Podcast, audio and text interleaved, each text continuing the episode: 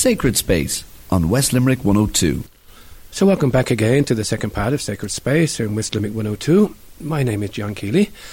So, joined in the studio here by Anne. Shane's on the other end of the telephone in Dublin.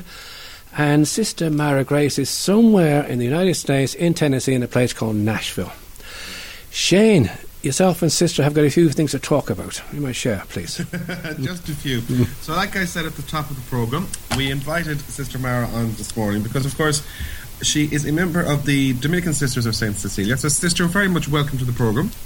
Thank you so much. And the reason we invited you on is, of course, the official confirmation uh, to what was rumored for quite a number of months, actually, uh, at, at, Christmas. That the sister, the the you call your, your, nickname is the Nashville Dominicans, is it? That's right. yeah, you know the Nashville Dominicans. Well, the Nashville Dominicans are coming to Limerick, and not only that, but I t- understand you're actually going to be looking taking over the Dominican Community House in Limerick. Yes, the, the bishop has so graciously offered to, um, and the provincial of the Irish Dominicans has offered to let us live in the priory. We uh, we found out that the Dominican friars are actually leaving after the Dominicans being there for 800 years. So mm-hmm. um, when Mother heard that, I think it was kind of irresistible. We needed to be in a Dominican hub that has been there from from almost the beginning. Yes, I was thinking about that. Right, it's, it's continuing uh, the Dominican uh, presence in Limerick City, which, as you said, is there for 800 years. And of course, this marks a bit of a trend in Limerick over the last number of years. A couple of years ago, of course, the conventional Franciscans, they were the ones that used to be on Henry Street, which is what most people associate them with. The Henry Street Franciscans, obviously, they they they closed up the the, the, the church. Mm-hmm. It's now part of Mary Immaculate. And of course, in one sense, but the Franciscan tradition was also kept alive in Limerick by our Franciscan friars with renewal, our Moyross, our Moyross monks. And then, of course, uh, the Jesuits have left the city centre, and of course, they sold uh, the sh- their church on the Crescent, and it was taken over by it was going to be developed, and the builder unfortunately was died, and of course, the Institute of Christ the King Sovereign. Um, has recently taken over that as well. So now, of course, the Dominicans, the friars are leaving, but the sisters are coming, which is great news. Sister, okay, yes. we're going to ask who and what are the Dominican Sisters of Saint Cecilia? That's a great question. Well, mm. we are a community. We were started in the United States. So Dominican religious women, it's unique in the United States that they didn't come from other countries. Most of the religious orders in America came from other countries. Um, but how the Dominican sisters started in America was in the friars were in Kentucky and realized that there was this need for education among the young. So at Mass one day, the, the friar, the priest, preached about the need for this and asked for volunteers. And so nine women volunteered. And that's how Dominican life started among the women religious in America. So our community um, came to, four sisters from a Dominican community came to Nashville at the request of the bishop, the Bishop of Nashville, in 1860 and established a St. Cecilia Academy. It was a school for young women. so we're currently celebrating over 150 years of being a community. Um, and so the, the, there's very much a uh, love for love for the um, the South. We live in the South. You know, if you're familiar with America, there's the North and the South. We, we were one of the first establishments in the South. Um, and so the Dominican Sisters of St. Cecilia, we we continue the trend of starting schools. So we teach in schools throughout the country and now also in a, in a couple other countries. And soon to be, we're very excited about being in Ireland as well. Uh, and in terms of your, um, you, you, okay, so you, you, were founded kind of, it, your charism is predominantly education, is it? Yes, that's what, what the kind of our work. I would say though our, our charism stems from our life of prayer. Okay. So it's when St. Dominic established the order, um, he established a very structured prayer life. You know, we, we live this contemplative life, which a lot of people don't see, you know, because we're at school, we're out um, giving retreats or what, all kinds of different apostolic works. But our, the heart of our life is our life of prayer and contemplation. So our sisters, we, we gather uh, different times throughout the day for times of prayer. We have a silent period of meditation in the morning. Um, we celebrate the Mass together as a community uh, every day. We, we pray the Divine Office, or sometimes called the Liturgy of the Hours, three times throughout the day. um, the rosary. So we have different times of prayer, and this is what feeds our, our work in the apostolate and our teaching.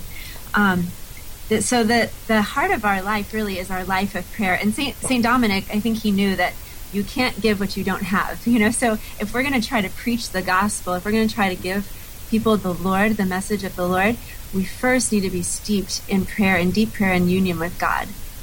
And so I think that's the heart of our our life as Dominicans. But then there is that also very active uh, life of teaching or educating um, and evangelizing for the salvation of souls. So I think those two um, aspects of our life are inseparable and are very important. Um, can't we can't live our Dominican life without either one of them. Mm. It's it's an interesting one. I have, as we say, observed the Nashville Dominicans from a distance for a number of years because you're one of the few congregations in the United States um, where basically your novitiate is bursting at the seams. yes, we're we're very blessed with um, many beautiful vocations.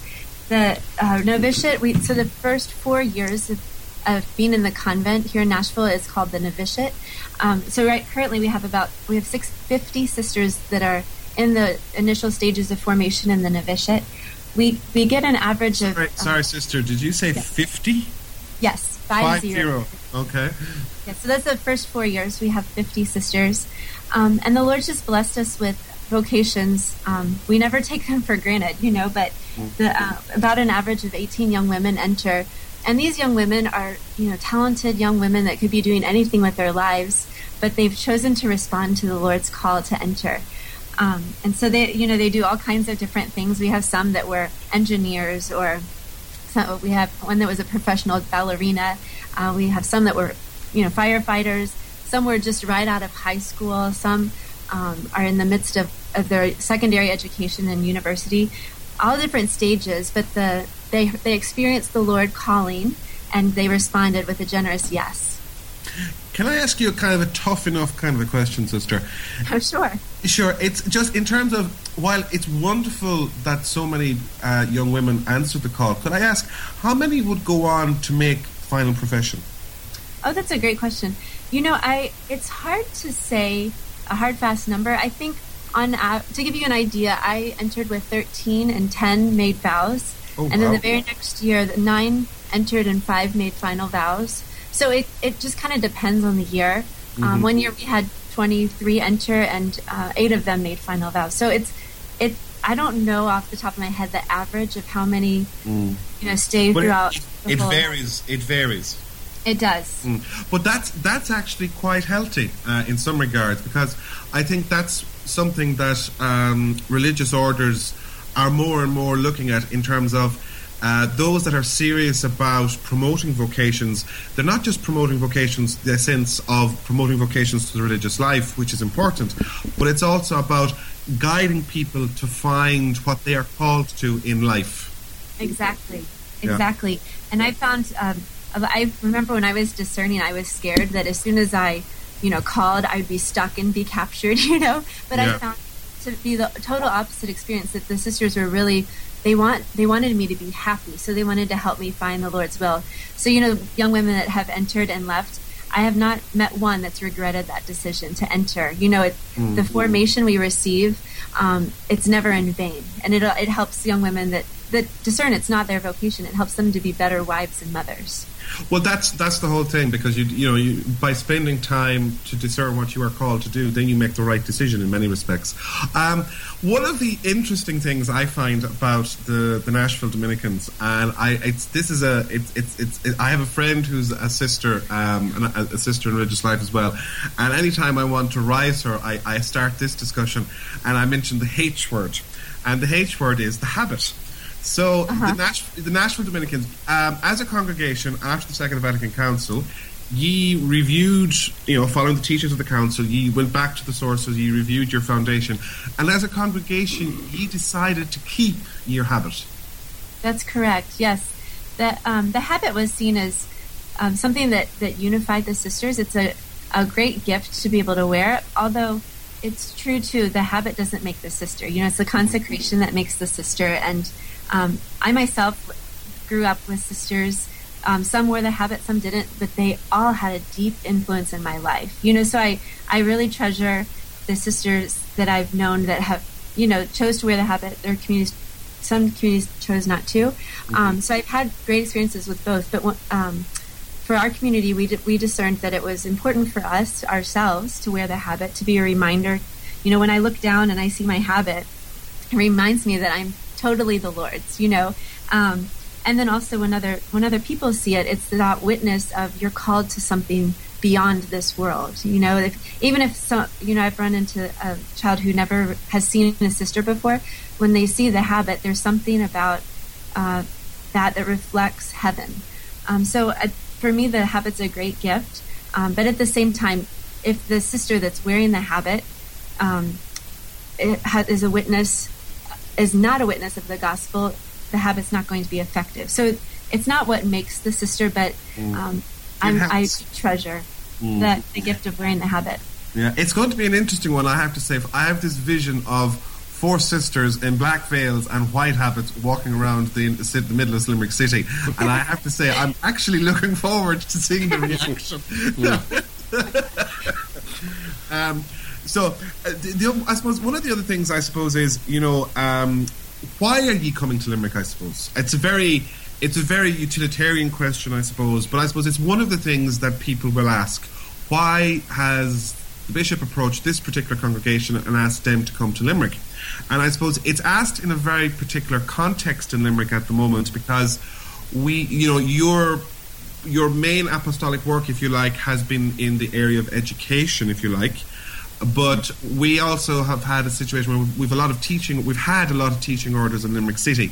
Um, going back to the time, I'm actually reading uh, a, a, biography of one of our of one of our previous bishops who encouraged the religious sisters to teach and to educate people in Limerick City.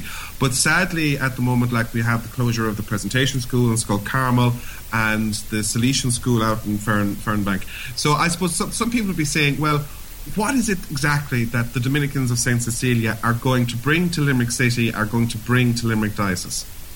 I think it, it's a great, we're kind of asking that ourselves, you know, like, Lord, what, why are you calling us to um, this place? And I think for the first thing that comes to mind is we just, our community in particular has a great love for the Irish people. Um, we owe so much in our country to those faithful missionaries who have come to America and have really preserved the faith in America um, you know, so many of our sisters actually have uh, descendants from Ireland, and yeah, when when Mother announced we were coming, you could just the, the excitement was tangible. You know that we we get this opportunity to give back in whatever way we can to this country who's done so much for us.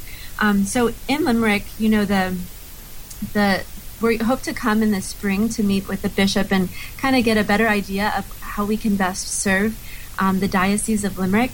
But um, we know one thing is that we um, we just want to come to get to know the people, to get to know the uh, culture, the customs. You know, I I sister Rosemary and one of the other sisters who will be coming. She's a great guitar player, and so we've been um, learning all kinds of Irish music together. So we're we're we're you know getting excited about the idea of just getting to know the people in Limerick and how we can best serve there.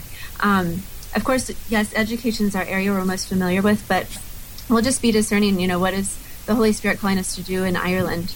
Um, I know some of our sisters have recently gone to uh, Scotland and to the Netherlands, and in those countries, they're, the work they're doing is a little different than our typical being in school. So we'll just kind of need to discern and see um, what would be best for the people of Limerick, what would be best for how our community can serve that. It's an interesting one, of course, because I understand that one of the sisters that's coming is actually Irish. Yes, it's her sister Katrina. Um, mm. She she grew up in County Wexford, and she ah, is so woman, excited. A woman, a woman of the Dessau. That's this could be interesting. Okay. Yeah, so she um, her she's very excited to be coming back. She entered in the year 2011. Um, so she she's still in the stages of initial formation, hasn't made final vows yet, um, but she has been in the community for five years now and um, is so excited when to, to go back and, and be in her own her home homeland. So um, Sister Katrina is is the one from Ireland, and then Sister Beatrice Sister Rose Miriam and myself are the other three that will be coming. Sister and Patricia. the other three are all uh, uh, Americans. We are yes. The three of us are American citizens. Okay, very good. Well, it should be uh, it should be an interesting adventure, if nothing else. I would say uh, coming to Limerick, and of course, just you know, as as we've we've discussed on this program a number of times, you're coming to Limerick at an interesting time because, of course, Limerick is hosting its own um, first diocesan synod in 75 years in a few weeks. So it's uh, it's it's it's timely because one of the issues actually that came up for synod is actually the whole thing about faith formation and education and development for people as well. So it's a, it's an interesting it's an interesting time in that regard. But one of the things I wanted to talk to you about as well is we're recording uh, this interview this evening or t- today rather at the Common Sea Studios, and we're actually recording it on the feast of the Presentation of the Lord, uh, which is the second of February, Candlemas Day. But it's also, of course, the World Day of Prayer for Religious Life and it also happens to mark the end of the year for consecrated life, which we've covered a number of times on the program. So I suppose one of the questions or one of the things I'd like to discuss with you is what do you see as the role of religious life in the modern world? I suppose if I put it to you this way. Mm-hmm. Many, you know, we have a great increasing understanding of the baptism of all the all the faithful and that all of us are called to live a vocation in our lives and to do things that for many years were seen to be done only by priests or religious. So I suppose some people would say, well, what is the point in the modern world of a young woman like yourself taking vows and entering a convent? Yeah, it, it's a great question. I, I think part of the gifts of this year of your consecrated life has been to just reflect on that very thing. Like, what what is the purpose of religious life? You know, and um, Pope Francis has had great things to say about this and reminding us of you know what the church has said throughout the ages. And one thing he that's been sticking with me is he keeps talking about the religious call to be a prophet. And you know, when a lot of people, when you read scripture and you think of prophets, you think of, oh, these people are announcing gloom and doom, you know, and dying, getting killed by their own peers, you know. Um, but a prophet really is someone who is chosen by God um, to point out the path. So a prophet, you know, we don't. The prophets usually they were the weakest ones, right? The they had speech impediments, or they were young, or they're they're usually not the ones you would expect. But for some reason, God has chosen them to be His voice for the people. And so, in religious life, this is our goal is we're we're called to this prophetic life to be a witness to the Lord um, in a way that is we're set apart. So um, the relig- the heart of religious life is the vows. You know, we take three vows of poverty, chastity, and obedience, mm-hmm. and these vows enable us to belong totally to Christ in a way that's different from other vocations. And so we're free by these vows. We're freed to go wherever He sends us and to be these lights, these prophetic lights, to bring the people of God um, to closer union with Him. So I that's think interesting. if I sorry, if I may cut across there, sister, that's that's an interesting way. I've I've never heard someone before describe the vows as being free. It's, a, yeah. it's you know, it's not kind of what you would you would kind of the modern world or the modern mind would understand as being free. You know, you know, it, that's an interesting that's an interesting way of looking at it. Yeah, I think a lot of people when they they hear you know the vow of chastity, it means you're saying no, no, no to you know to marriage to children, but really the vow of chastity is saying a total, complete yes to God. You know, I give you my whole self, my my soul, my body, everything is yours. And same with poverty. You know, it's not the saying no to things; it's saying yes, I have arms open to receive whatever you whatever you have for me, Lord. And obedience is, I think that's the hardest one. Mm. You know, I, people think, oh, you're just you know being told what to do all the time, but really, uh, obedience is this yes to God's will, whatever it, whatever it is. I'm, it's a it's a freedom because I I can know with all my being what God's will is for me when I you know a superior asks me to do something. I know that's God's will, so it's a total freedom actually. Um, and yeah, I know, I know that's kind of countercultural. Most people would think of it as like a binding thing, but really it's something that frees us to do God's will. Mm. Um, and so the, the prophetic life, if we're, if we're living this um, freedom to be lights, the religious life is a sign of joy. And Pope Francis says that. He says, you know, wherever there are religious, there should be joy. Um, so that I think that's the particular witness that religious are called to give to the world that um, is unique in that um, they are they go to whoever they're sent to, and are are guided to to the joy of the gospel. Thank you, sister. Do you know we, we we're kind of going to leave it there for a minute, right? And we, we need to we need to go to take an ad break. But before we do that, I'm going to invite you to introduce our next piece of music. Oh yes, thank you. So the the next piece of music I've asked um, if they wouldn't mind playing is it's a really special song to a to Dominicans throughout the world. It's the Salve Regina, which is Latin for Hail Holy Queen, and this is a prayer that our community chants every single night before uh, right after night prayers, right before we, you know, go to bed for the night, we pray this, this, we sing this in honor of Our Lady. Um, so it's really beautiful. After night prayer, the, the lights will go dim in the chapel, and there's a procession to the statue of Our Lady. And during this procession, the, one of the sisters comes by and sprinkles us with holy water, which goes back to the tradition of Saint Dominic received a vision of Our Lady sprinkling the brethren with holy water before they went to bed. So um, I, this is a, a chant that's very special to Dominicans. This particular rendition is the Dominican priests, the Dominican friars, um, chanting the Salve.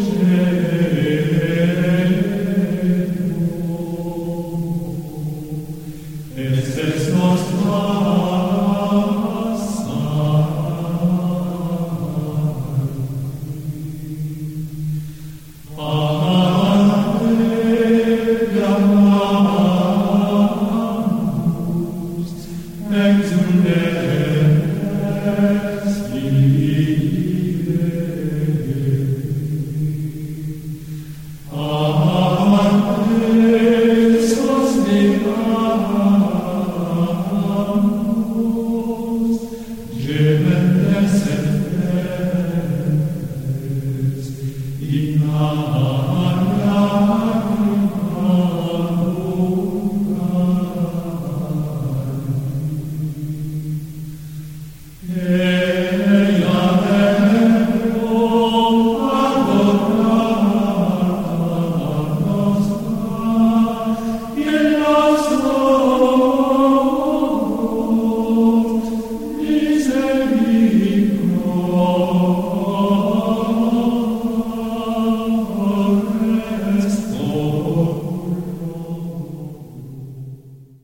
Sacred Space on West Limerick 102.